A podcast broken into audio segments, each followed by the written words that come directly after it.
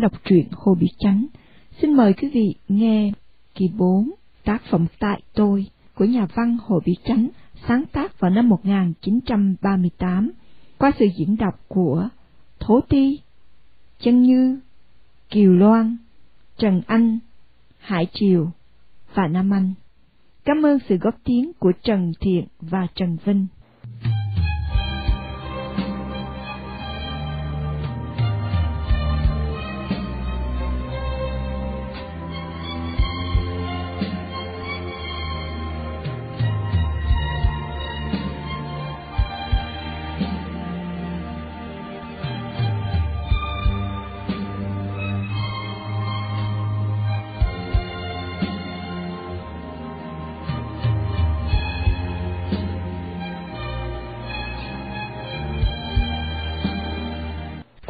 Hoàng làm quan tại Sài Gòn. Ông ở một cái nhà bánh ếch nơi đầu đường Mai Gia. Nhà tuy nhỏ, song có nhà bếp, nhà xe kèm hai bên. Lại trước nhà có vài cây xoài lớn che làng mát mẻ. Chính giữa sân có xây bồn trồng nhiều thứ bông. Ông còn trẻ mới bước chân vào hoạn lộ mà được một ngôi nhà đẹp đẽ như vậy làm gì năm trước ông cưới vợ, rồi cha mẹ vợ của ông muốn cho bề ăn ở của con rể, xứng với địa vị thượng lưu, nên mua cái nhà ấy để cho ông ở. Gần 12 giờ trưa, xe hơi xuống sở làm rước ông về, xe vô sân vừa ngừng.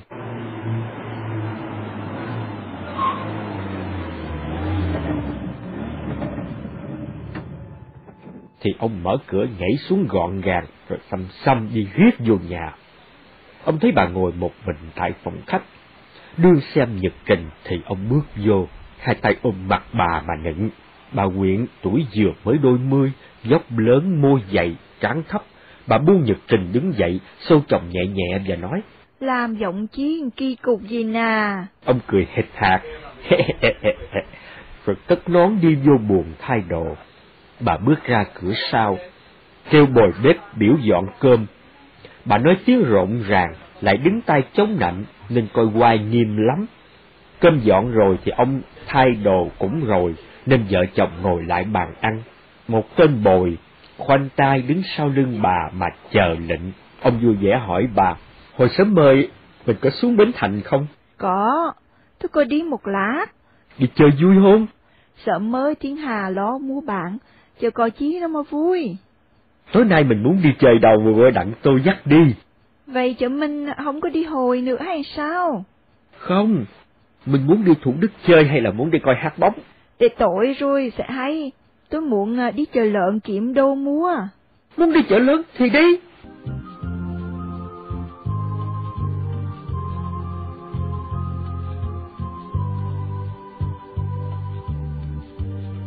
Đón ông Nguyễn dòm ra cửa thì thấy có hai cái xe kéo chạy vô sân. Ông nói lớn. Ủa, vợ chồng anh Đốc Thạch mới mượn xe về ô môn hôm qua. Sao bữa nay lại trở lên kia kìa? Thiệt quả, như Thạch. Với cô Nhung bước vô cửa, cô Nhung chắp tay xá và nói.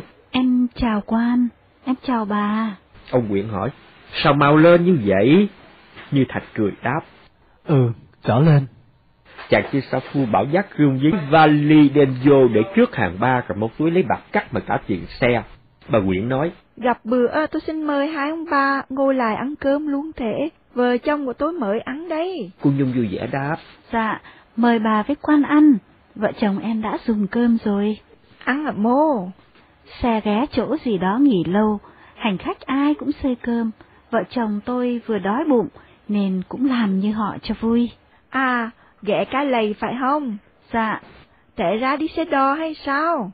Dạ. Hèn chí lên trưa dữ. Thôi, hai ông bà ăn cơm rồi á, thì ngồi đó mà uống nước. Bôi á, láo vai cái tách á, rồi rọt được trà bưng ra đây. Như Thạch cứ đi qua lại, chứ không ngồi. Ông Quyện thấy vậy mới hỏi, à, mà sao á, toa mới về hôm qua, rồi bữa nay lại trở lên, à, có việc gì hay sao? Ôi, việc nhà của Moa rối lắm Toa ơi. Để thủng thẳng rồi Moa sẽ thuật hết cho Toa nghe. Moa chắc đã Toa bị bà già tán Toa rồi chơi gì, à, phải như vậy hay không? Toa đoán trúng lắm, bà già rầy quá. Mấy, bà già gắt lắm, bất cáo nhi, thú kỳ tội chi trọng. mấy bà có chịu đâu. Hôm qua tôi dắt ma đàm đi về ô môn, mà muốn cản mà mà không có dám. Chứ chi tôi về trước một mình, tôi ờ nghĩ cho em, rồi tôi sẽ đem ma đàm về sau, có lẽ khỏi bị rầy. cái đời của Moa giàu làm việc gì cũng vậy, lấy lòng thành thật làm gốc, mưu sự giả dối, Moa làm không được. Ở đời, có kinh mà cũng có quyền, mình phải tùy thời mà làm, thì mới nên việc chứ.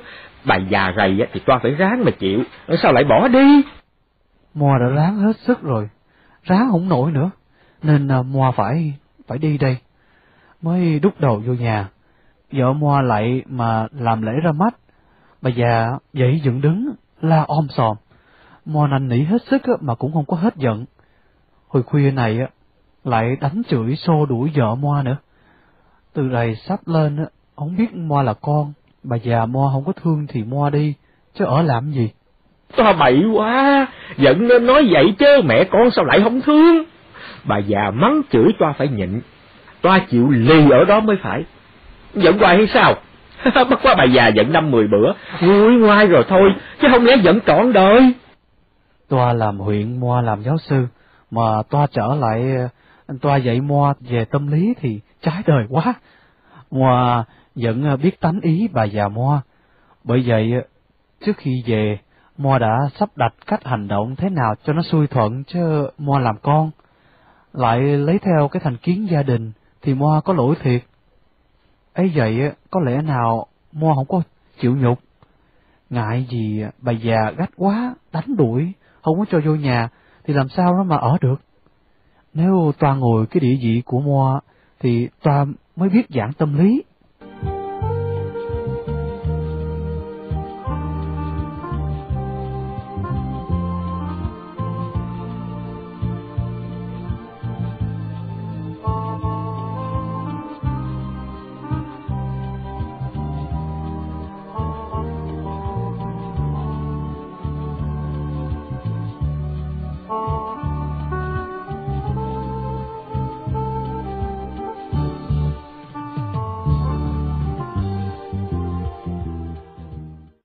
Chồng ông Quyện ăn cơm rồi bèn mời khách ra salon ngồi uống nước.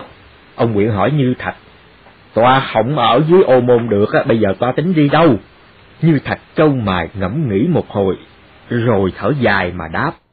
Mò đừng bối rối quá, nên chưa có biết đi đâu.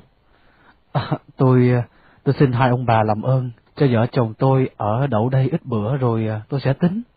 Ông Quyện ngó vợ, bà Quyện cười mà đáp.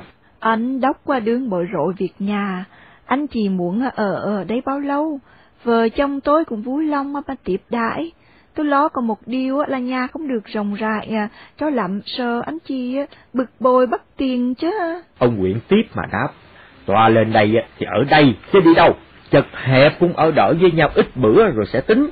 Toa đã từ chức rồi, mà toa lại nghịch với bà già nữa, bây giờ toa phải lo tổ chức cái đời tương lai của toa. Việc đó là một việc khó, cô Nhung nói. Từ hồi sớm mai cho đến bây giờ, em theo năn nỉ với anh Đốc, em xin anh trở ra Bắc. Em làm nữ giáo sư, em được phép nghỉ sáu tháng, chứ em không có từ chức. Về Bắc, em xin vào sở giáo huấn mà dạy học lại. Em làm để nuôi sống vợ chồng của em được. Em tính như vậy mà anh Đốc không chịu. Em xin quan với bà, làm ơn nói hộ, đặng anh Đốc siêu lòng mà trở ra Bắc với em. Mà đàm tính nghe phải quá, sao toa không chịu nghe? Toa về ở dưới ô môn không được, thì toa còn có một đường đi là trở ra Bắc, chứ toa ở Sài Gòn làm cái gì? Ra Bắc rồi á, toa làm đơn xin phục chức, đang làm việc đỡ, mà nuôi sự sống, như Thạch lắc đầu đáp rằng. Mo nghĩ trở ra ngoài Bắc không có tiện. Hôm trước, Mo xin nghỉ một năm, quan trên không cho. Mo giận, Mo làm đơn từ chức, thì quan trên đòi Mo quở trách, nói nếu từ chức sau đừng có xin ờ, trở vô nữa. Mo giận, Mo nói Mo không có màng tới cái lớp giáo sư, cởi bỏ được ờ, thì Mo mừng lắm. Mo không có thèm mang lại ờ, đâu mà sợ, đã có cái ác cảm trước như vậy, bây giờ còn mặt mũi nào xin phục chức lại. Ở đời lắm lúc mình phải chịu lòn một chút cho được việc của mình, có hại gì? Sao lại không có hại? Hại lắm chứ. Ai cũng có cái nhân phẩm riêng. Nếu mình để mất nhân phẩm của mình, thì còn gì mà làm người cho được.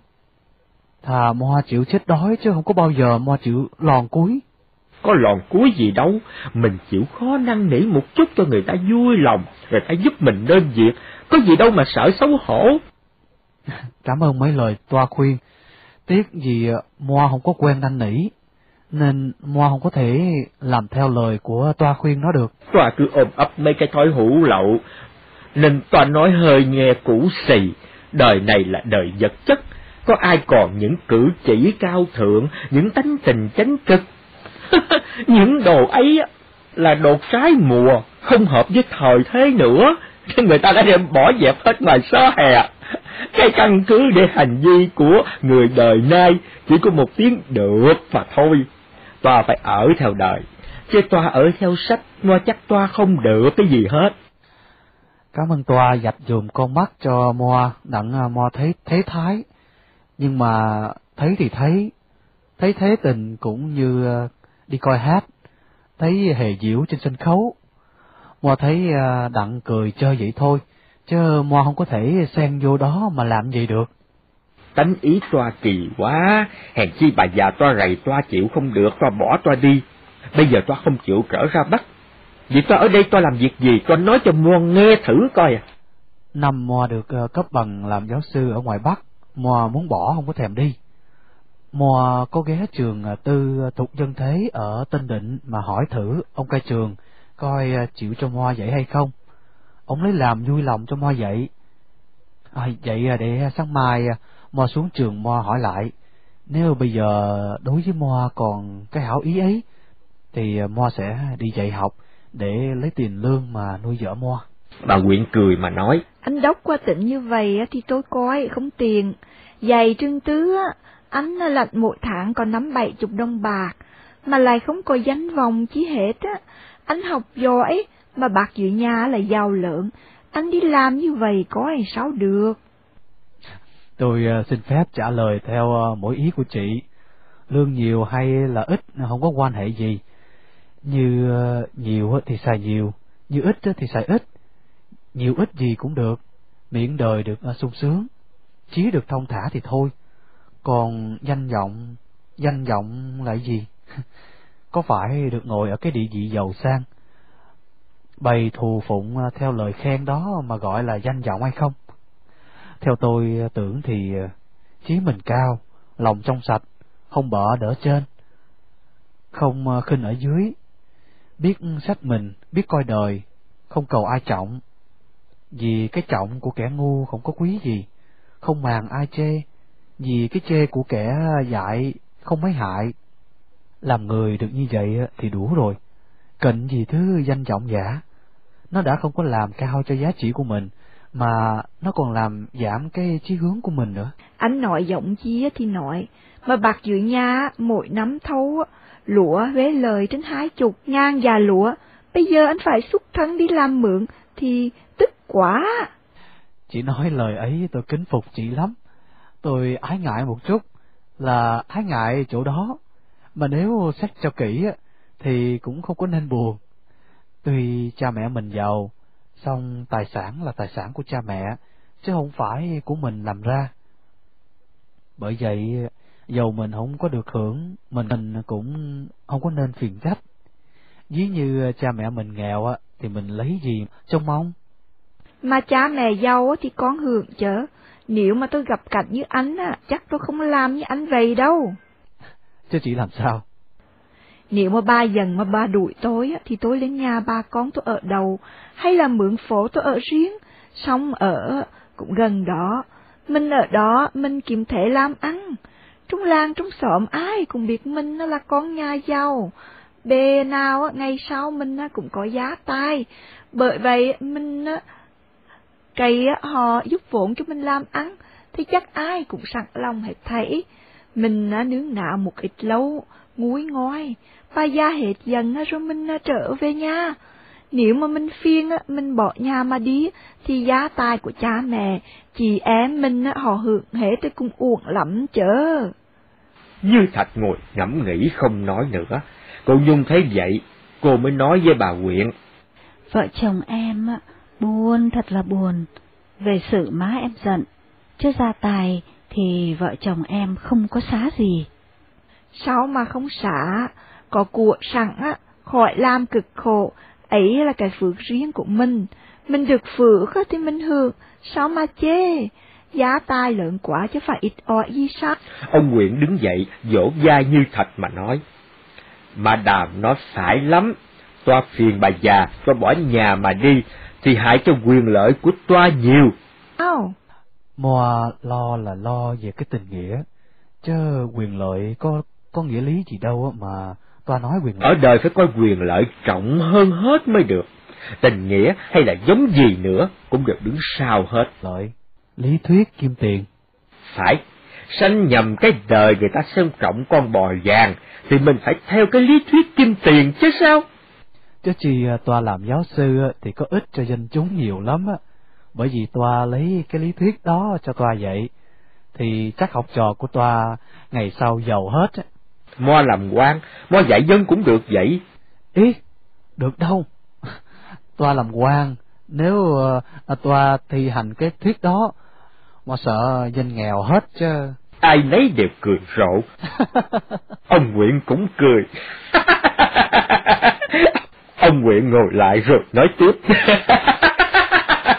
Thôi đừng có giễu cợt nữa, phải tính việc của ta lại cho kỹ còn phải làm thế nào bây giờ. Theo ý Moa thì ta nên làm như vậy, tôi phải đưa ma đàm về ngoài Bắc mà ở tạm. Mo đã nói Mo không có thể trở ra Bắc được. Tôi đưa ma đàm về Bắc rồi tôi trở vô liền. Không được, Mo không có thể rời vợ Mo được. Thôi, thì toa kiếm chỗ trong này mà để cho ma đàm ở yên, rồi toa trở về ô mô mà ở với bà già. Toa muốn nói cái gì vậy? À, theo ý Moa thì thế nào toa cũng phải thuận với bà già mới được. Chứ nếu toa nghịch thì hại cho toa lắm. Toa cho ma đàm về Bắc, hoặc toa gửi ở đâu đó, rồi toa trở về một mình mà ở với bà già.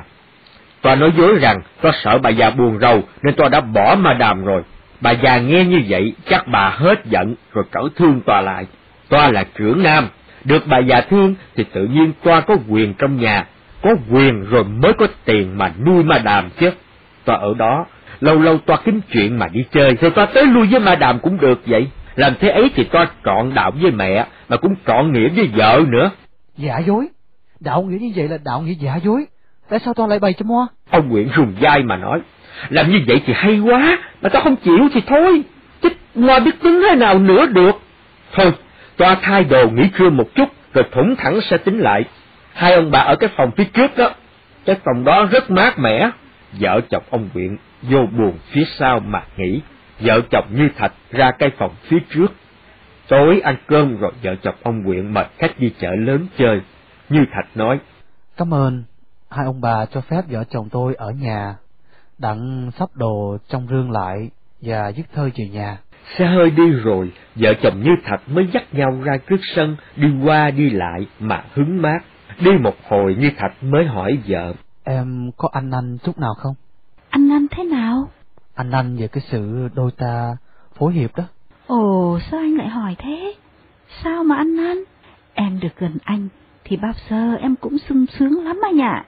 Hồi anh cưới em á, thì anh chắc anh sẽ đem hạnh phúc mà nhưng cho em hưởng trọn đời. Anh sẽ làm cho em vui vẻ, sung sướng luôn luôn. Anh không về, hôm nay xảy ra cái việc bối rối trong gia đình, khiến cho vợ chồng ta phải vất vả như vậy. Bởi vậy anh sợ em buồn quá. Không anh ạ, em có buồn là buồn vì thấy má giận anh mà thôi. Chứ làm vợ anh mà thân em phải cực khổ đến thế nào em cũng không buồn. Theo công việc em đã thấy đó, thì rõ ràng từ nay cái đời của anh là đời vất vả không gia đình, không thanh tộc. Anh muốn biết coi em thấy như vậy, em có giật mình mà hối hận chút nào hay không? Anh thương yêu em thì đủ cho em sung sướng lắm rồi. Nếu cái đời vợ chồng ta mà phải bị vất vả, nghèo nàn, thì cái sung sướng ấy càng nông thắm, em càng vui. Chứ tại sao lại hối hận? Cảm ơn em. Mấy lời em nói đó làm cho anh phấn chí mà đương đầu với mọi sự khó khăn của chúng ta trong lúc này. Em nghe vợ chồng ông Nguyện ờ, nói chuyện hồi trưa, thì em đã thấy chí lý của vợ chồng ông không có hợp với chí ý của anh chút nào hết. Anh không có muốn ở đây ờ, lâu, vì ở đây, ờ, vì ở đây lâu sợ cái lẽ rồi xanh mất lòng. Vậy sáng mai anh sẽ đi kiếm chỗ mà dạy học liền. Hễ có chỗ làm thì mình mướn phố, dọn ở riêng cho thông thả. Dạ vâng, ở yên chỗ rồi, em cũng sẽ kiếm công việc làm, đặng em giúp anh. Thôi, em có thai ngán mệt nhọc, phải lo dưỡng sức, không có nên làm việc. Một mình anh làm có lẽ cũng đủ tiền nuôi nhau sống được. Em vô nhà mở rương ờ, sắp đồ đạc cho tử tế, để anh viết một bức thơ mà cáo lỗi với cậu Năm. Dạ, em cũng ờ, sắp nhắc anh chuyện ấy.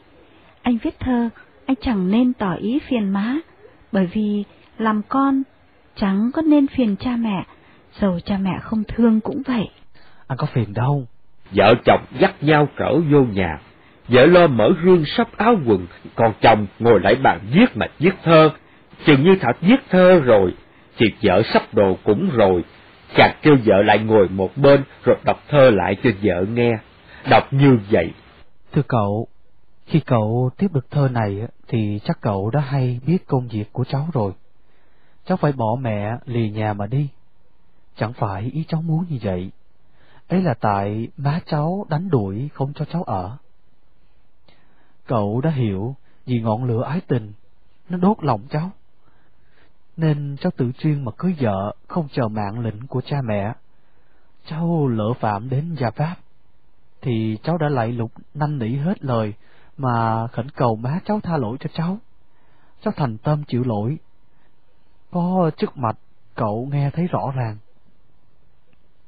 Tiếc gì má cháu thuộc về lớp lớn, cố chấp những thành kiến cũ của gia đình xã hội thái quá, Ông muốn thấu hiểu tâm hồn chủ trương của lớp nhỏ, nên má cháu đành đoạn tình mẫu tử, đành đuổi vợ chồng cháu ra khỏi nhà. Cậu hiểu cái óc của lớp nhỏ, nên cậu đã không có quở trách cháu, mà cậu lại còn can gián dùm cho má cháu bất giận. Thái độ của cậu đối với vợ chồng cháu thiệt là đáng kính phục. Nó khắc ghi trong đầu vợ chồng cháu, dù trăm ngàn năm, cũng chẳng phai chẳng lợt. Hồi khuya hôm qua, lúc cháu đau lòng, rơi lụy, mà dắt rương bước ra cửa ngõ, sắp lìa khỏi cái nhà của tổ phụ là chỗ ngày xưa cháu mở mắt lần đầu mà thấy đời, là chỗ cháu đau đớn ôm cha cháu mà khóc khi cha cháu thở hơi cuối cùng, là chỗ chất chứa những kỷ niệm đầm ấm về đời thơ ngây của cháu, mà cũng là chỗ hiện nay đương ra vô châu mày một mẹ già, mà vợ chồng cháu thương yêu, kính trọng, chẳng có chi bằng. Thì vợ cháu, có khuyên cháu nên ra nhà cậu mà trình cho cậu hay, rồi sẽ đi. Lúc ấy chí cháu bối rối, lòng cháu lạnh tanh. Cháu chẳng còn biết quấy phải, chẳng còn kể thanh tộc, nên cháu lắc đầu rồi đi luôn. Dường như cháu lệch đạch tránh xa cái luồng không khí nặng nề của đất Thới An vậy. Nay, chí cháu bình tĩnh, nên cháu dội dã viết thơ này mà cáo lỗi với cậu, và xin cậu tin chắc rằng, bắt đầu từ nay, thân cháu bơ dơ vất vả, phận cháu trở ra một đứa vô gia đình, vô thân tộc, mà chẳng bao giờ cháu quên được cái đời cháu, vẫn còn một bà mẹ, banh da xẻ thịt, đẻ ra cháu, vẫn còn một người chị thủa nay, cháu vẫn hết lòng yêu mến. Vẫn còn một ông cậu thấu hiểu tâm hồn cháu, nên biết thương cháu. Thưa cậu, từ nay, cháu bước chân vào một cảnh đời mới. Tuy còn lờ mờ, song cõi thế rộng rãi, cháu chưa biết được cảnh đời ấy vui hay buồn, hay hay dở thế nào. Nhưng mà cháu vẫn hăng hái mà bước tới, không ngần ngại một chút nào hết. Dí dầu cảnh đời ấy chứa đầy những khe sâu hố hiểm, dí dầu cháu với người bạn đồng tâm đồng chí của cháu nắm tay nhau đi trong cảnh đời ấy, mà phải sụp té từng bước, phải đuối sức dọc đường, thì cháu cũng cam tâm dân chịu, chẳng dám phiền trách ai hết. Cháu bạo gan, dám trái thế tục, dám phạm gia pháp. Ấy là gì? Cháu muốn tìm hạnh phúc phi thường cao thượng, khác hơn các hạnh phúc của các bạn đồng thời nó rủi hạnh phúc ấy là cái bóng không có hình, hoặc đổi ra hoạn họa, thì tức cười mà thôi. Tức cười cái óc lãng mạn của cháu không hợp với ý người, và cũng không có thuận với lòng trời. Hai cháu đồng cúi đầu chào cậu, và kính gửi lại má cháu, mỗi đứa hai lạy. Mà xin má cháu quên cái tội bất hiếu của con và dâu Lý Như Thạch. Bái thơ. Như Thạch đọc thơ lại, rồi hỏi vợ có câu nào không vừa ý vợ chăng? Cô Nhung cười và đáp. Anh tỏ cho cậu hội đồng biết tâm hồn của chúng ta một cách rõ rệt như thế, mà nhất là trong thơ anh chẳng có viết câu nào phiền má. Em thì em vừa lòng lắm. Anh cứ bỏ vào bì, rồi sáng mai em dán tem gửi cho. Vợ chồng ông Nguyễn đi chợ lớn về, chủ khách đàm luận chơi một chút, rồi từ nhau mà nghĩ.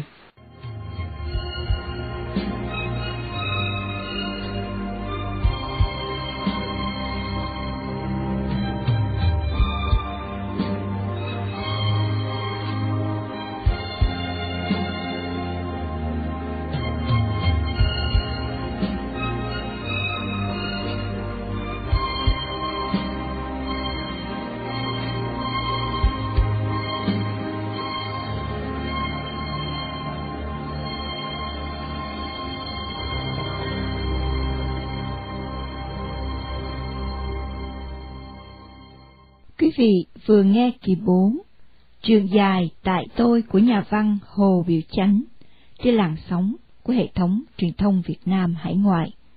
Ban đọc truyện xin kính chào tạm biệt quý thính giả. Xin hẹn quý vị vào kỳ phát thanh tới. Chúc quý vị luôn an bình, hạnh phúc.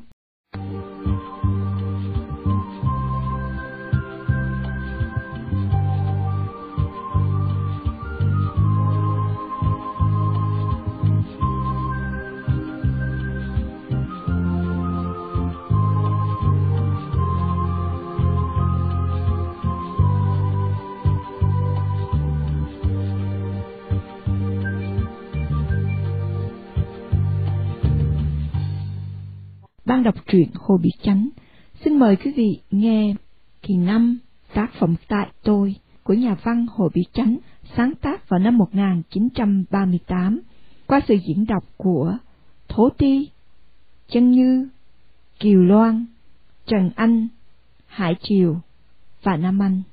Cảm ơn sự góp tiếng của Trần Thiện và Trần Vinh.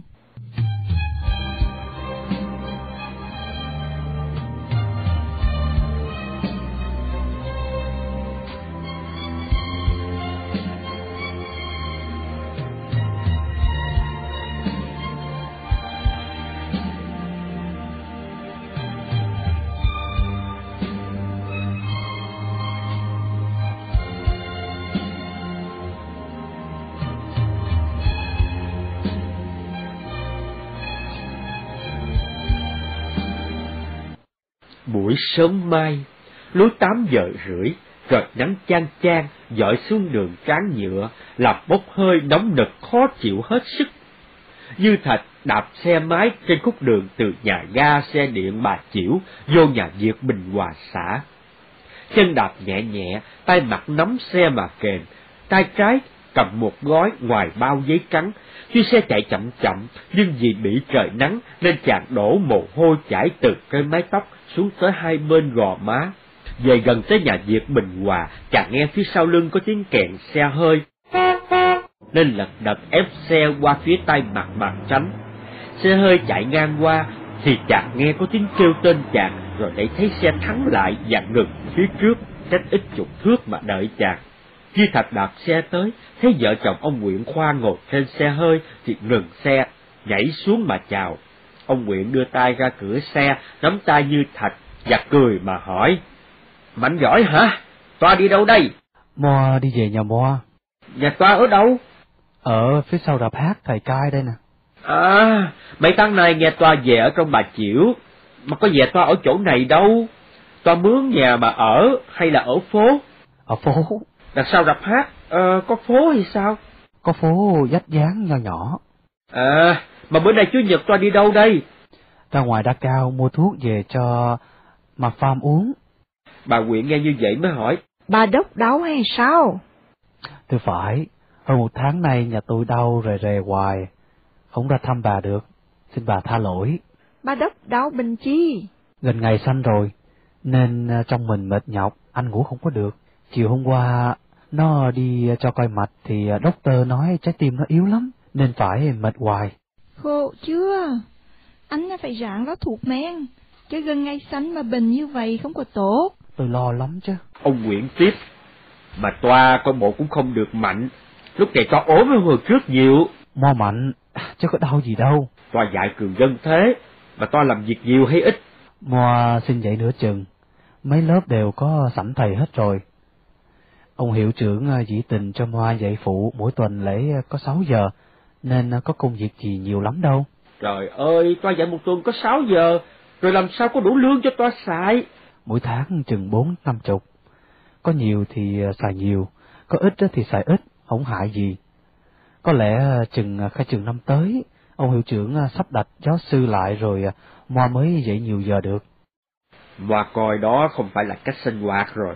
Không, đó cũng là một cái cách sanh hoạt chứ.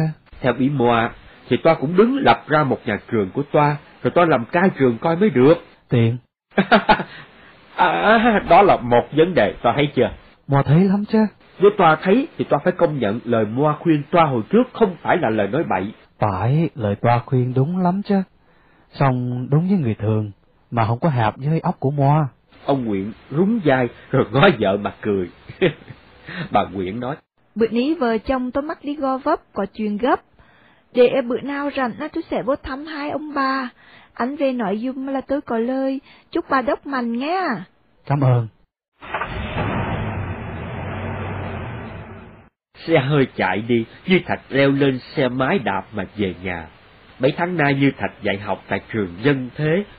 Vì lương ít nên phải mướn mà căn phố nhỏ, mỗi tháng có năm đồng mà ở sau rạp hát thầy cai gần ngã ba đường vô đồng ông cộ vào miền ấy cao ráo lại có cây nhiều, nên chỗ ở sạch sẽ mát mẻ, nhưng mặt phố chật hẹp quá.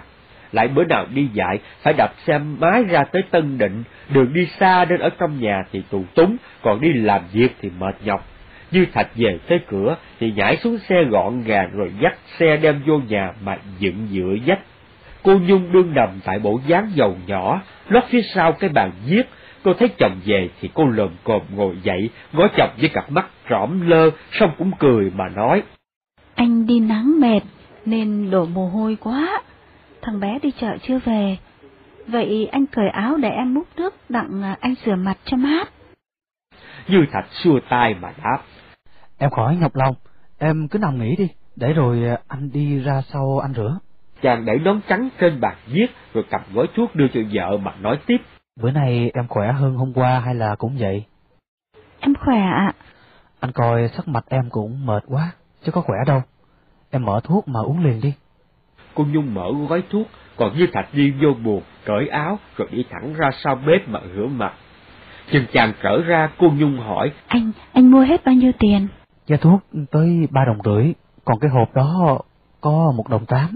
Tốn nhiều tiền quá. Hôm qua doctor coi mạch hết ba đồng, bữa nay mua thuốc hết năm đồng mấy nữa. Đâu thì phải tốn tiền thuốc chứ sao em? Em đừng có lo như vậy, phải để trí bình tĩnh cho nó khỏe. Chứ em lo thì em mệt, rồi bệnh càng thêm nữa đó. Nhà mình không có tiền, em không lo sao được. Em để mặc anh lo, em cứ nằm nghỉ đi, lo cho nó khỏe, đừng có lo gì hết á.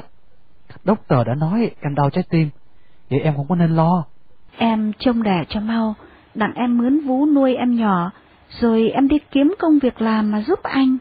Đẻ rồi em phải ở nhà nuôi con, chứ đi làm giống gì? Như Thạch rót một ly nước trà, bưng lại đưa cho vợ và nói. Em mở cái hộp lấy một viên thuốc uống trước đi, chừng gần ăn cơm rồi em sẽ uống viên thuốc kia. Cô Nhung dân lời chồng, lấy một viên thuốc mà uống. Như Thạch giữ vợ nằm xuống mà nghỉ, rồi chàng ngồi một bên và nói rằng. Anh mới gặp hai vợ chồng anh Quyền Khoan hồi nãy nè. Anh gặp ở đâu? Gặp trước nhà Việt Bình Hòa. Thế không đi kiếm thăm mình à? Không, đi đâu trong uh, gò gò dấp. Gặp hỏi lơ là rồi đi luôn. May ạ, nếu mà ghé thăm mình thì càng khổ. Khổ cái gì? Nhà mình lôi thôi, Nếu vợ chồng quan huyện ghé thì em xấu hổ quá. Sao mà hổ? Em còn theo thường tình quá. Mình nghèo thì tự nhiên nhà mình lôi thôi, mà mình không có nhơ bẩn. Lương tâm mình vẫn thư thái, thì mình dám ngó ngay mọi người, không sợ ai hết. Có hổ chi đâu hả em? Họ ở nhà tốt, mà chắc gì cái óc của họ hơn mình được. Dạ vâng. Nếu anh chịu làm như họ, thì anh cao sang hơn họ nhiều lắm, tại anh không có thèm làm chứ.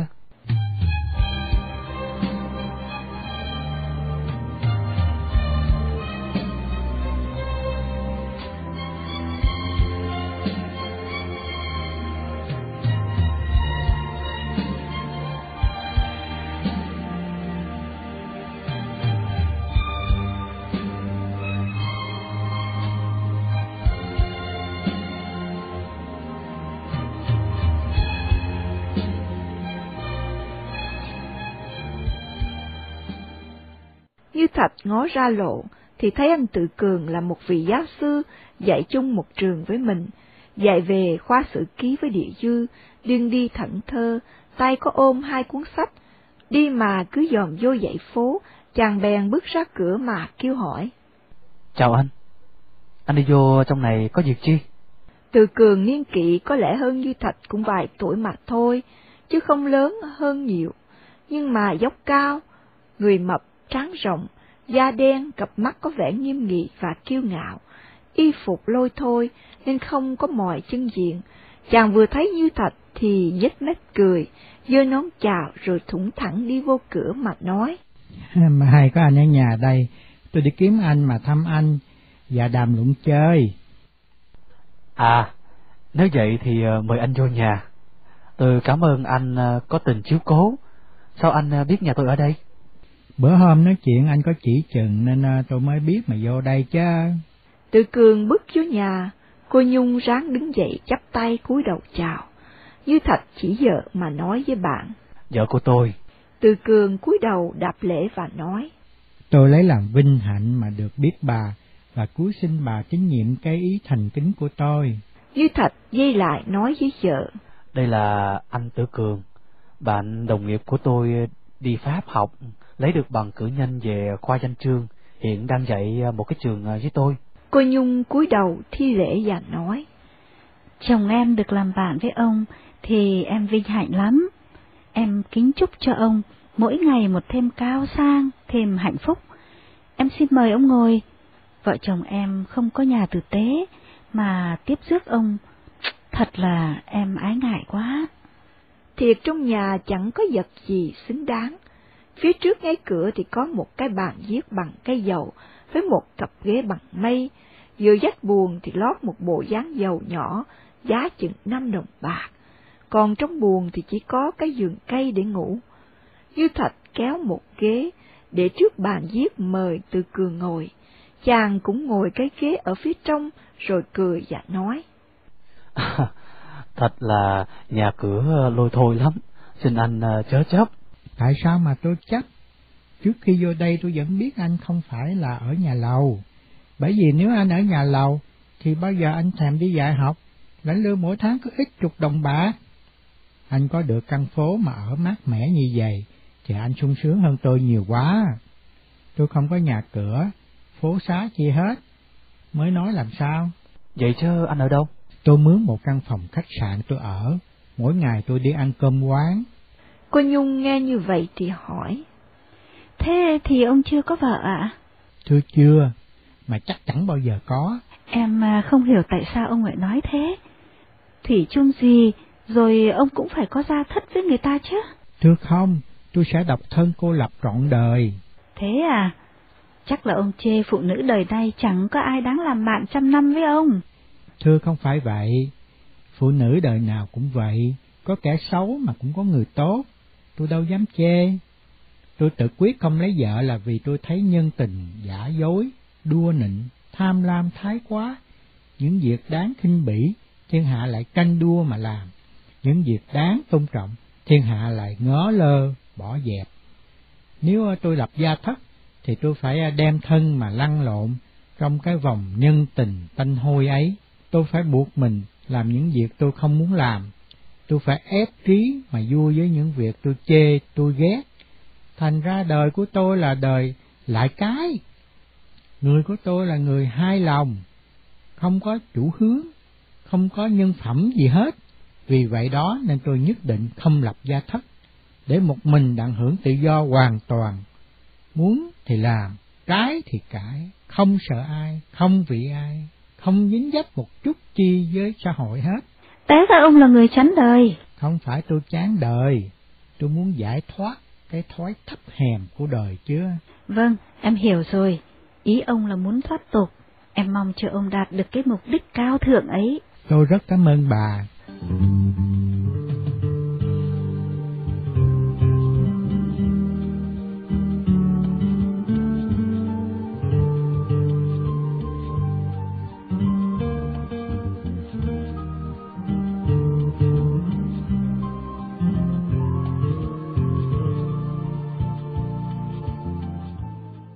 Thằng Sung là đứa tớ, đi chợ về tay sách một cái giỏ vô cửa, rồi đi thẳng xuống nhà bếp. Cô Nhung đi theo, quay bộ, mệt nhọc, ọp ẹp lắm. Từ cường ngó theo cô và nói, Tôi coi bộ madam mệt nhọc lắm, á. anh phải lo thuốc men, chứ có thai ngén mà mệt nhọc như vậy, chắc là không tốt đó. Sao anh không rước doctor coi mạch cho madam, rồi mua thuốc cho madam uống? Chiều qua tôi có đem đi doctor. Ông coi mạch rồi nói nhà tôi đau trái tim. Chà, chả, nếu vậy thì anh phải đem vô nhà thương nằm nghỉ, hoặc đem ra mé biển cho hứng gió mới được á. Tôi cũng muốn như vậy. Ngạch gì nhà tôi nó không có chịu. Nó nói đi nhà thương hay đi hứng gió đều tốn hao lung quá. Phải tốn chứ sao? Anh cũng biết tôi dạy mỗi tuần có 6 giờ nên số lương ít quá. Tốn hao nhiều tôi chịu sao nổi. Từ cường gật đầu ngồi ngẫm nghĩ một hồi lâu rồi nói rằng, Phải, anh lương ít quá, xài lớn sao đặng. Tôi chắc lúc này anh phải à, chịu khổ tâm lắm. Phải, tôi khổ tâm lắm, khổ đủ mọi phương diện. Từ cường cháu mày ngó ra ngoài sân, rồi thở dài nói rằng, Tại muốn lập gia thất, nên mới có những cái khổ ấy. Nếu độc thân cô lập, thì có khổ như vậy đâu. Như thật trợn bắt đáp rằng, Không, à, à, tôi khổ, à, xong à, tôi có anh anh chút nào đâu. Về gia thất thì chí của tôi vẫn còn hăng hái luôn luôn, mà vợ tôi cũng không có buồn, không có ngã lòng. Vợ chồng tôi mà thương yêu nhau hoài, thì khổ gì cũng không có sợ. Tôi khen anh lắm, khen cái đức tính của anh về sự bền dai của gia thất. Anh chưa có vợ, nhất là anh chưa có một người đồng tâm đồng chí, nên anh chưa có được nếm mùi ngọt bùi trong gia thất. Có khổ cái mùi ấy càng thêm thơm tho, bởi vậy khổ mà tôi vui, chứ tôi không có nao núng gì hết. Anh nói hữu lý đó. Nhưng theo tôi nghĩ, vì tôi không muốn chịu khổ, mà cũng không muốn nếm ngọt bùi, tôi chỉ muốn trí thơ thới, thân tự do cho khỏi xa vào nhân tình thế tục. Anh tu hay sao? Tu làm chi? Tôi có tu đâu. Tôi lập chí chứ. Nếu anh lập chí, tôi e một ngày kia anh gặp một người đàn bà đồng chí với anh, rồi anh cũng phải bước chân vào à, dòng gia thất như tôi vậy. Có lẽ, nhưng mà đàn bà có chí lập gia thất thì nhiều, còn đàn bà có chí tuyệt gia thất thì ít. Tôi tưởng trọn đời tôi cũng à, chưa gặp ai đồng chí với tôi. Biết chừng đâu nếu anh à, có chí đó, thì người khác cũng có như vậy chứ. Đàn bà đời nay họ có học thức, họ không triết lý cũng như mình, chứ không phải là lù mù như hồi xưa vậy đâu.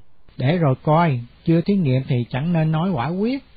Lấy việc của anh mà suy thì thấy gặp người đồng chí không phải dễ, anh phải ra bắt mới gặp được á. Anh nói lầm, đồng tâm đồng chí không phải dễ kiếm. Bởi vậy gặp rồi làm sao mà bỏ được. Tiếc cho cái đời này còn có nhiều người không có thấu hiểu thấu hiểu việc ấy. Người ta không đồng chí với anh thì thế nào người ta hiểu được? Như Thạch gạt đầu ngồi suy nghĩ. Từ cường đứng dậy thọc tay vào túi quần, đi tới, đi lui, đi một hồi rồi cười và nói. Quen với nhau đã mấy tháng rồi. Vô trường thường hay bàn luận với nhau. Tôi biết ý anh cũng như ý tôi. Ghét nhân tình, khinh thế tục. Nhưng mà tôi không về chúng ta có chỗ nghịch nhau, là in ưa gia thất, còn tôi ghét gia thất. Trong kinh hai đứa mình, ai phải ai quấy, ai cũng giành phải hết, không ai chịu quấy. Thôi, chúng ta phải cung kính cái đức tính, chẳng nên cãi với nhau làm chi. Phải hay là quấy, để sau có đủ kinh nghiệm rồi chúng ta sẽ thấy. Bây giờ chúng ta nói chuyện hiện tại với nghe chơi. Nghe nói hồi trước anh à, làm giáo sư, dạy trường nhà nước ngoài Bắc Việt, anh được một cái địa vị an ổn quá. Tại sao anh bỏ đi? Rồi về trong này dạy trường tư, lương bổng ít, mà phải chịu khổ cực như vậy. Ai... Việc nhà của tôi kỳ cục lắm, nói ra nghe thêm buồn. Thấy chưa? Tại ban đầu anh à, sái đường, nên mới có sự kỳ cục làm anh à, buồn đó. Mỗi người có một ý riêng, nên ờ, đi riêng một đường, chứ nào phải đi sái. Phận anh ờ, thì anh ờ, khinh bỉ nhân tình thế tục, anh quyết thoát ra ngoài dòng mà đứng một mình. Anh không muốn chung lộn với người đời. Còn phận tôi thì tôi cũng khinh bỉ nhân tình thế tục như anh xong tôi lại muốn đem thân chung trả với người đời chung trả mà tôi không có làm những cái việc thấp hèn như họ trái lại tôi công kích những cái việc thấp hèn ấy. Tôi nêu một thái độ thanh cao tôi giữ một cử chỉ chánh trực làm cho người đời mở mắt mà thấy những những cái thành kiến quấy của gia đình những phong tục um, xấu của xã hội rồi sửa đổi cho đời trở nên vui vẻ cao thượng. Khổ lắm. Cái mục đích của anh tôi uh, coi khó đạt được á. Phải làm thử coi, chứ thấy khó rồi uh, do dự không làm, làm sao mà thành được. Đời thấp hèn dơ dái, mình lánh thì hay hơn, mình giữ phận mình cho cao, ai thấp mặt kệ họ, hơi đâu mà lo. Nói như anh thì dĩ kỷ quá. Nếu mỗi người đều làm như tôi hết, đời cũng trở nên vui vẻ cao thượng chứ. Làm như anh không có thấy chỗ nào vui, thử hỏi đời vui làm sao được. Tại sao anh không thấy cái vui của tôi? Tôi vui lắm chứ. Tôi vui vẻ tinh thần, nên người ngoài khó thấy, chứ không phải vui về vật chất như anh à, mà dễ thấy. Như Thạch ngẫm nghĩ một hồi lâu rồi mới đáp. Anh nói phải, tôi vui về vật chất, tại uh, vui như vậy nên uh, mới có chỗ buồn. À, bây giờ anh mới thấy rõ cái chủ nghĩa của anh là một món khí giới hai lưỡi, nó làm anh vui, mà nó cũng làm anh buồn được. Phải, mà bây giờ tôi không có thể bỏ chủ nghĩa hiểm nghèo ấy được. Đã nếm lỡ nước đời rồi, thì phải uống cạn ly, chứ không có phép thối thoát. Thối thoát sao được chứ? Cô Nhung bưng ra hai tách nước trà mời khách với chồng uống, làm cho câu chuyện đàm luận của hai người phải dứt. Từ Cường uống nước rồi nói nữa. Tôi coi bề của anh khó quá, phải liệu thế nào, chứ để như vậy không được. Tôi nói thiệt với anh, bà già tôi giàu lớn, nhưng vì tôi trái phong tục, tôi kết hôn tự do, nên bà già tôi giận mà từ tôi. Cái khổ của tôi tự tôi làm ra, chứ nếu tôi quật lụy phong tục thì thân tôi sung sướng lắm. À, vậy hà té ra anh bị hại vì cái phong tục. Phải. Từ cường không nói chuyện nữa, bước ra ngoài cửa, đứng ngó mông một hồi rồi từ giả vợ chồng như thạch và ôm hai cuốn sách đi về.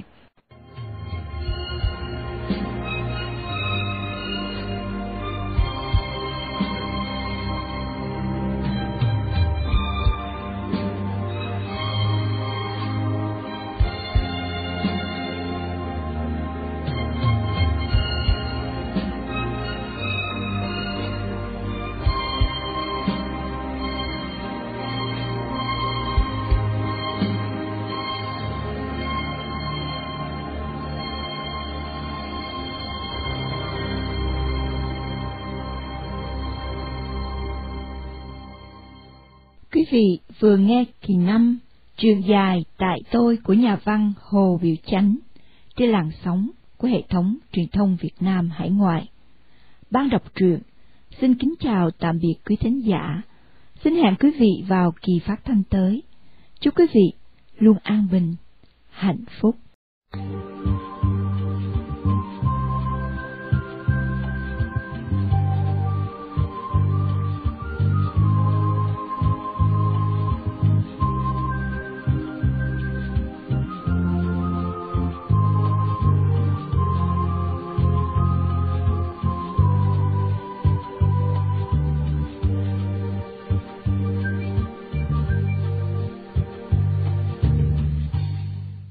Ban đọc truyện Hồ Bị Chánh.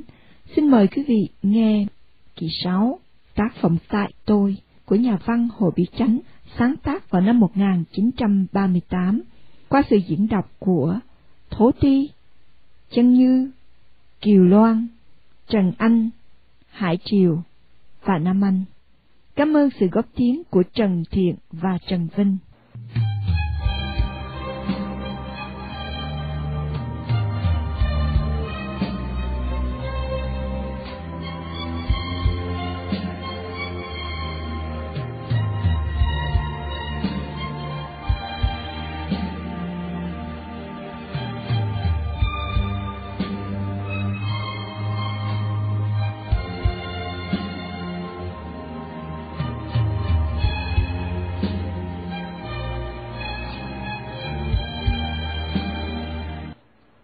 Chiều bữa sau Như Thạch đi dạy học về, thấy giờ cũng còn mệt như mấy bữa trước, xong mà hỏi thì cô Nhung lại nói khỏe. Chàng thay đồ ra ngồi một bên vợ mà nói. Có một việc kỳ quá, làm cho anh bối rối hết sức à. Có việc gì, xin anh hãy nói cho em biết. Hồi chiều nay anh đang dạy học, anh có tiếp được cái thơ của nhà thơ Pháp.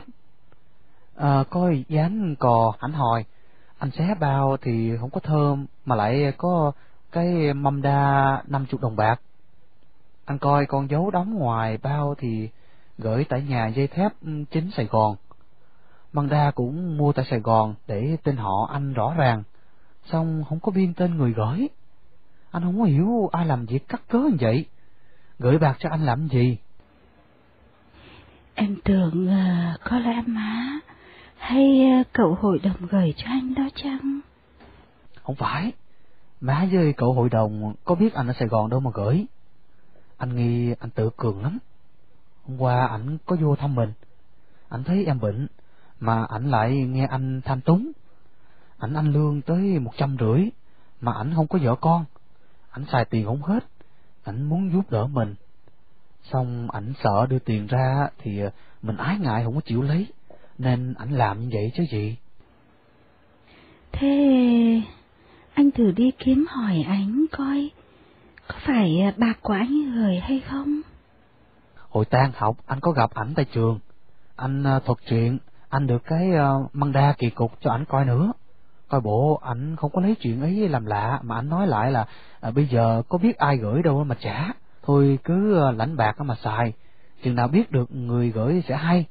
Chừng nào biết được người gửi sẽ hay.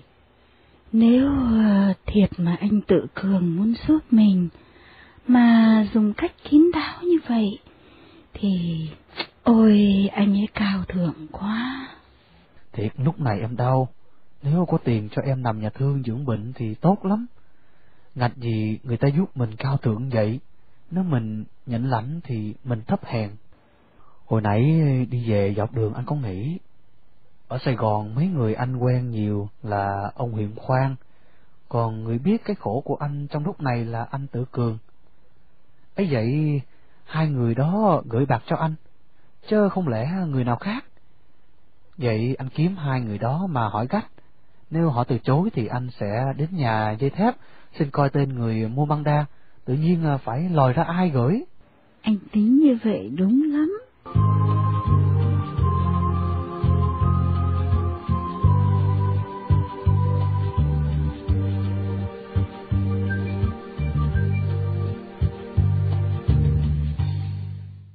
Sáng bữa sau, Như Thạch không có dạy học, nhưng chừng tan học, thì chàng đạp xe máy, đi ra đường đón tự cường. Gặp nhau chào hỏi rồi hai người thủng thẳng đi bộ, nói chuyện, Như Thạch nói. Anh phải nói thiệt cho tôi biết coi cái măng đa tôi đưa cho anh hồi chiều hôm qua đó, phải của anh gửi hay không? Không, tôi gửi làm chi? Tại sao anh hỏi kỳ cục vậy? Gia đạo của tôi, như có một mình anh biết mà thôi. Tôi chắc anh muốn giúp tôi nên anh làm vậy chứ không có phải ai khác. Nếu anh chối thì tôi sẽ xuống nhà dây thép, tôi xin coi tên người mua măng đa, rồi tôi trả lại. Tự cường nghe như thạch, nói hơi quả quyết quá, thì cười ngất mà đáp rằng. Anh lành quá, anh làm như vậy thì tôi phải chịu phép chứ chối sao được. Tôi xin anh tha cái lỗi giả dối cho tôi, tuy hai đứa mình bất đồng chủ nghĩa, Nhưng hôm qua tôi thấy chị bệnh nhiều, còn anh túng rối, tôi chịu không được. Tôi muốn trao tiền cho anh đặng anh đem chị đi nhà thương, nằm dưỡng bệnh, mà tôi sợ anh ái ngại không chịu lấy, nên tôi làm như vậy đó, chứ không phải tôi giả dối đặng ờ, khinh bỉ anh đâu. Anh biết thương tôi như vậy, tôi cảm ơn anh lắm. Thiệt, lúc này ờ, vợ tôi đau mà tôi không có tiền. Nếu anh giúp tôi, anh nghĩa lớn lắm. Ngặt gì tôi thọ của anh, rồi biết chừng nào mới trả lại cho anh được. Ôi, hơi nào mà lo việc đó, anh còn lo như vậy, tất nhiên anh chưa thoát thường tình. Tôi dư, anh thiếu, tôi sớt bớt cho anh, anh cứ lãnh măng đa đó đi rồi à, đem đóng tiền nhà thương cho chị nằm. Đừng ngại chi hết á, anh ăn lương ít, nếu anh cần dùng thì mỗi tháng tôi à, sớt bớt cho anh à, năm bảy chục đồng bạc được. Anh thiệt tình đãi tôi, nếu tôi theo thường tình ái ngại hoài té ra tôi xưa quá. Vậy ờ, tôi tôi chịu lấy và tôi thay mặt cho vợ tôi mà cảm ơn anh. Nếu nó hết bệnh ấy là nhờ anh đó. Thôi, thôi, đừng có bắt chước thế tình mà nói những tiếng cảm ơn, những tiếng nhờ cậy, nghe kỳ cục quá. Bọn mình phải nói, phải làm khác hẳn thiên hạ chứ. Những câu đặc sẵn từ đời thượng cổ để nói mà chơi, chứ không có ý nghĩa gì à, đọc lại làm chi. Anh đi lãnh măng đa rồi đem chị vô nhà thương liền đi. Tự cường bắt tay Như Thạch rồi đi tuốt. Như Thạch đi lãnh măng đa, rồi về thuật lại cho vợ nghe. Cô Nhung cười và nói. anh nhà tự cường cao quá. Mà anh làm ra cho gió dệt thì anh cũng khỏi thấp. Chiều bữa đó, Như Thạch đem vợ vô nhà thương bà chịu nằm.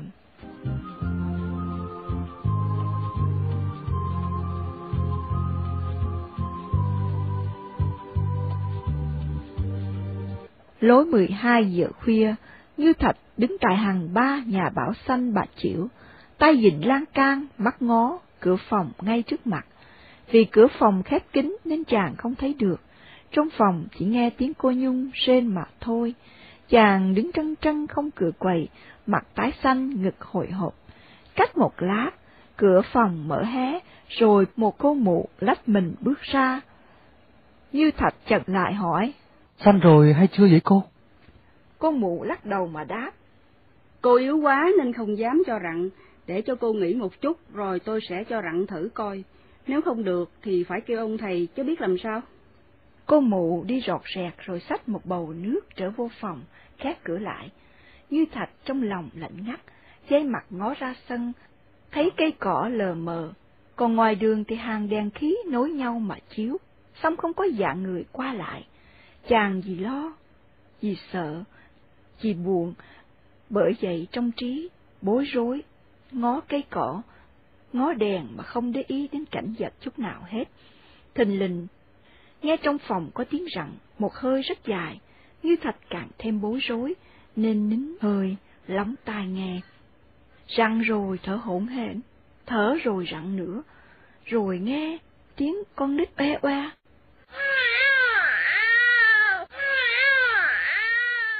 Như thạch nửa mừng nửa sợ, ngổ ngang, mừng con đã sanh, mà lo sợ vợ đuối sức. Chàng nóng nảy, trông cho họ mở cửa phòng đặng vô mà hỏi thăm, nhưng trong hoài không thấy mở. Cách một hồi rất lâu, một cô mụ già mở bé cánh cửa ra, vừa thấy Như Thạch thì nói. Sinh rồi con gái, con nhỏ mạnh lắm, tới ba kg rưỡi, còn cô thì mệt quá. Để tôi đi kêu thầy điều dưỡng tiêm cho cô một buổi thuốc khỏe cho cô nghỉ. Ông vào mà thăm cô, bây giờ ông vô được rồi. Cô mụ nói rồi quằn quả đi liền. Như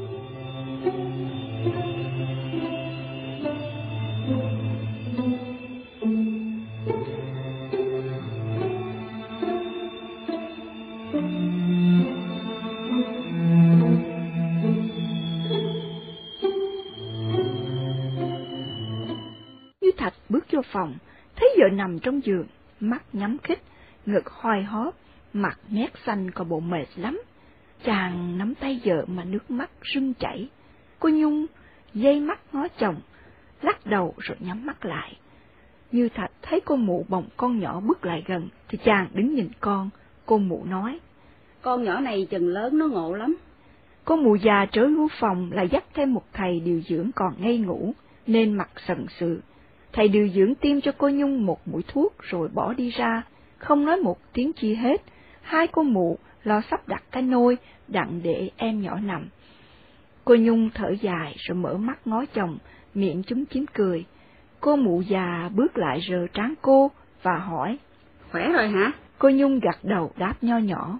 Dạ, em khỏe. Em à, cảm ơn hai cô. Hai cô mụ bước ra ngoài rồi khép cửa phòng lại. Như Thạch nhắc một cái ghế, đem để bên cạnh giường ngồi, và nói chuyện với vợ. Em, em mệt nhọc quá. Vậy em ngủ một chút cho nó khỏe đi. Để anh ngồi đây anh coi trường con cho. Dạ, bây giờ em à, em khỏe rồi. Hồi nãy anh sợ quá. Thật anh ạ, hồi nãy em mệt lắm. Em tưởng à, đã không xong rồi. Em muốn uống nước hay không? Dạ, dạ, xin anh làm ơn, rót cho em một chén. Như Thạch rót nửa ly nước trà bưng lại cho vợ uống, rồi vén tóc, bao mền cho vợ, bộ lo lắng lắm. Bây giờ cô Nhung thì khỏe rồi nên cô nói. À, em chưa trông thấy mặt con, nghe nói con gái phải không anh? Con gái, em muốn anh bồng con cho em coi hay không? Em, à, em muốn lắm, xong sợ anh không quen bồng, rồi anh đánh rơi con. Anh bồng được, để anh bồng con lại cho em coi, mạnh dễ thương quá. Như Thạch bước lại, dỡ cái nôi mà bụng con nhỏ đem đến để nằm bên mình vợ. Cô Nhung dê qua nhìn con, Như Thạch cũng đứng một bên mà ngó. Con nhỏ mở mắt rồi nhắm mắt lại một lát, nó quơ hai tay, làm cho cha mẹ nó vui vẻ vô cùng. Như Thạch nói, Gương mặt con giống hệt mặt em à. Dạ, đây là dấu tích của vợ chồng ta. Có con thì tình vợ chồng ta càng thêm khắng khít. Để ngày mai anh sẽ đi khai sanh cho con. Em muốn đặt tên gì? Em không dám. Việc ấy tự ý anh định. Nhá.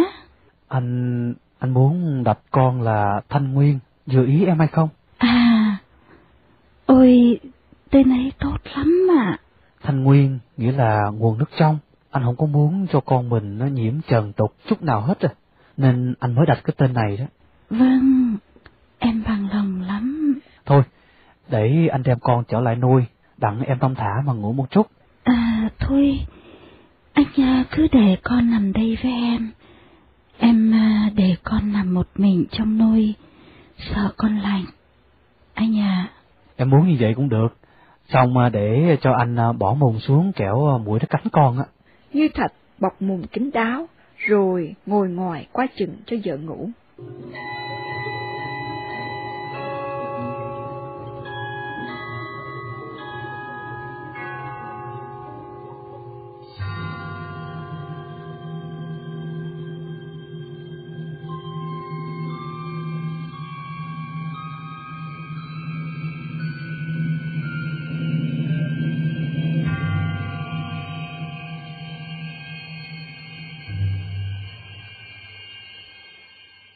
Cô Nhung sợ chồng mệt, nên khuyên chồng về mà nghỉ, nhưng chàng không nỡ về, cứ ngồi đó cho tới sáng.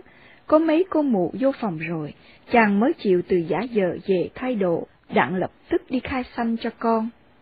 Mỗi bữa như Thạch đều có mặt tại nhà Bảo Xanh mà săn sóc vợ con luôn, trừ ra tới bữa cơm và tới giờ đi dạy học thì chàng mới chịu về. Cô Nhung nằm tại nhà Bảo Xanh mười bữa, tuy vậy, trái tim của cô vẫn không dứt nên cô hay yếu và mệt, xong cô xin chồng, đem cô về nhà đặng cô nằm cho thông thả. Về nhà vợ chồng vui vẻ hết sức, cứ thay phiên nhau mà bồng con, nhất là cô Nhung, thương con quá. Nhiều khi chồng đi dạy học, cô ở nhà bồng con, ngồi nhìn trót vợ mà không biết mỏi. Nhìn rồi cô lại cảm xúc nên ứa nước mắt, tại cô thấy con là kết quả rõ ràng về cái ái tình của cô mà cô cảm hay là tại cô thấy con, rồi cô lo sợ về cái đời tương lai của con nên cô cảm. Nếu lúc ấy ai cắt cớ hỏi cô như vậy, thì cô không biết sao để trả lời. Cô chỉ biết rằng, hễ cô ở nhà một mình với con, Hoặc ban đêm cô thức dậy cho con bú, cô nhìn một hồi thì cô hồi hộp trong lòng, lo sợ, buồn thương lẫn lộn.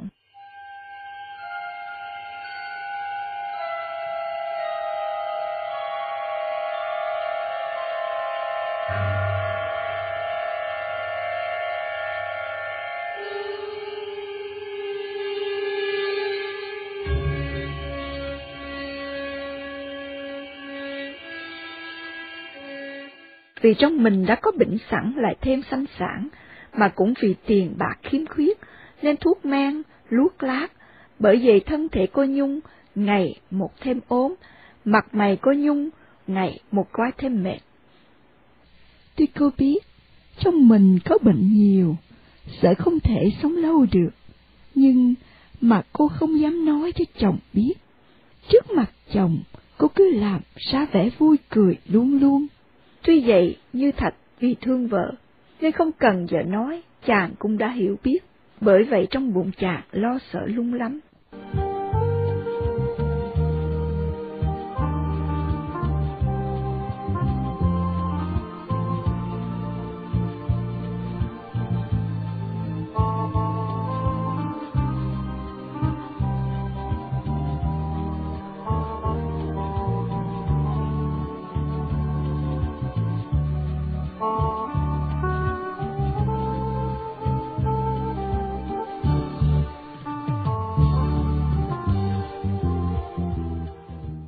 Đêm, cô Nhung để cho con Thanh Nguyên nằm ngoại gián, rồi có ngồi một bên qua chừng mũi cho con ngủ. Như Thạch bưng đèn lại gần, và chàng ngồi bên này ngó con với vợ. Vợ chồng nhìn con rồi nhìn nhau, bỗng xanh trong lòng mối cảm tình nồng nàn, thiệt là khó chịu, xong nói ra không được. Cách một hồi lâu, Như Thạch dây mặt vô dách mà nói. Thanh Nguyên còn nhỏ quá mà em bệnh một ngày một thêm nhiều. Anh nghĩ tới đường tương lai, anh buồn hết sức. Anh, anh sợ em chết à? Em không chết đâu. Anh đừng lo. Em thương chồng, thương con. Có lẽ nào em đành chết mà bỏ lại hai cục thương của em đó cho được. Sống thác đều tại số mạng. Có phải em muốn mà được đâu em? Anh, số mạng là gì? Ấy là hai chữ để kẻ yếu chí đặt ra, đặng hòa lấp, che đậy thói nhu nhược của họ. Anh, anh phải cương quyết, phải dạn dĩ, đặng chống cự với cuộc đời. Chẳng nên thấy khổ mà ngã lòng thối chí. Anh nhá. Không, anh có ngã lòng thối chí đâu. Dầu đến chừng nào anh cũng còn can đảm đối phó với thân tình, thế cuộc luôn luôn. Tiếc gì bệnh hoạn mình, biết làm sao chiến thắng nó cho được. Vì vậy nên anh mới lo sợ chứ. Anh ơi, ví dụ em có phải chết đi nữa, xin anh cũng cứ vững lòng mạnh dạn bước tới. Đừng buồn giàu, đừng nhút nhát, anh nhé không nhút nhát thì được, chứ không buồn rầu sao được. Hai đứa mình đồng tâm quyết chí nắm tay nhau đồng bước, trong một đường mới ví như một đứa ngã, đứa kia bơ dơ không nhớ thương buồn rầu sao được. Như em có chết, thì còn con Thanh Nguyên đó, nó là dấu tích của em. Có lẽ nó cũng đủ làm cho anh vui với sự sống tự do, cứng cỏi, ngay thẳng, trong sạch. Được như vậy chứ? Mà, mà em phải sống, đặng giúp anh nuôi con, rồi dạy cho nó kế chí của vợ chồng mình. Em, em không chết đâu. Anh gian giái cho được như lời em nói đó. Như Thạch ngó vợ con rồi chảy nước mắt.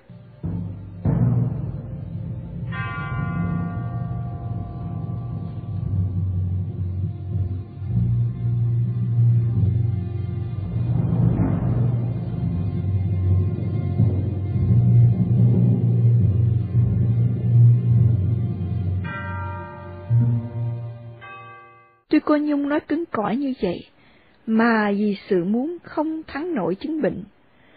Bởi vậy con đẻ vừa đầy mấy tháng thì bệnh cô trở nặng, mỗi ngày mệt đến mấy lần, và mỗi lần mệt thì tưởng cô phải tắt hơi.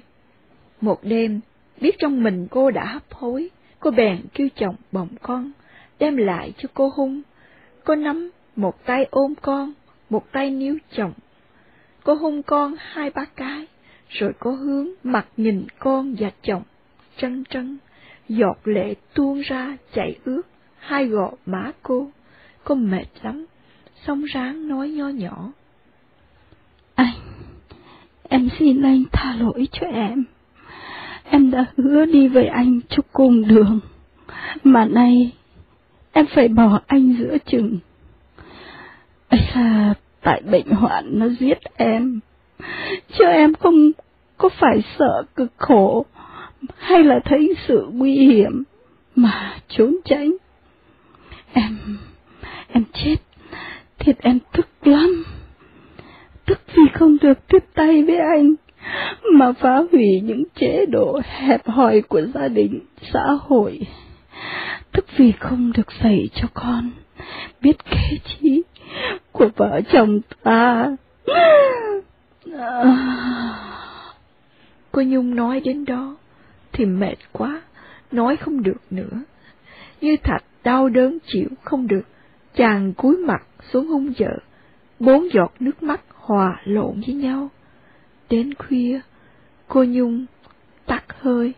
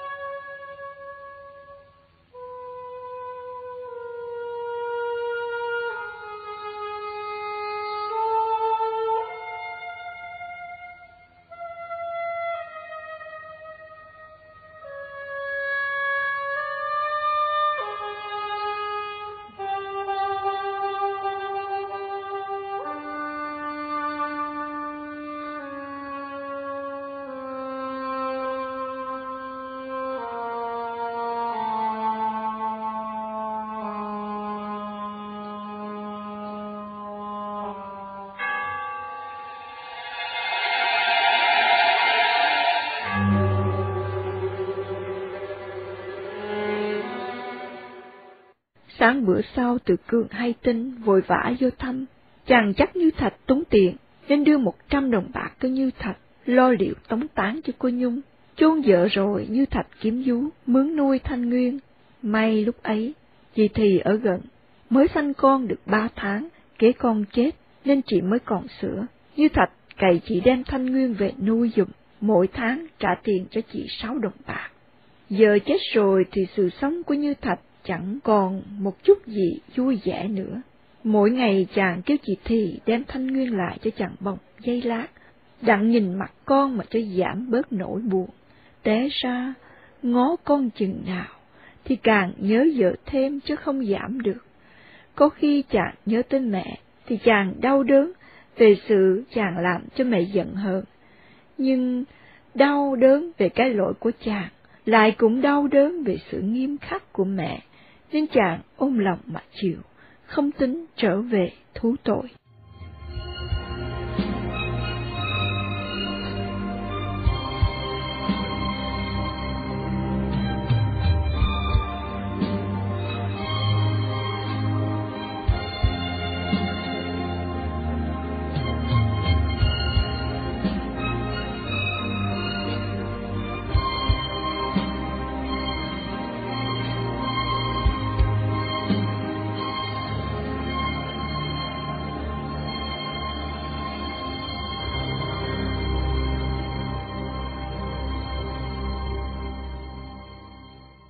Vị vừa nghe kỳ 6 Truyền dài tại tôi của nhà văn Hồ Biểu Chánh trên làn sóng của hệ thống truyền thông Việt Nam hải ngoại. Ban đọc truyện xin kính chào tạm biệt quý thính giả. Xin hẹn quý vị vào kỳ phát thanh tới. Chúc quý vị luôn an bình, hạnh phúc.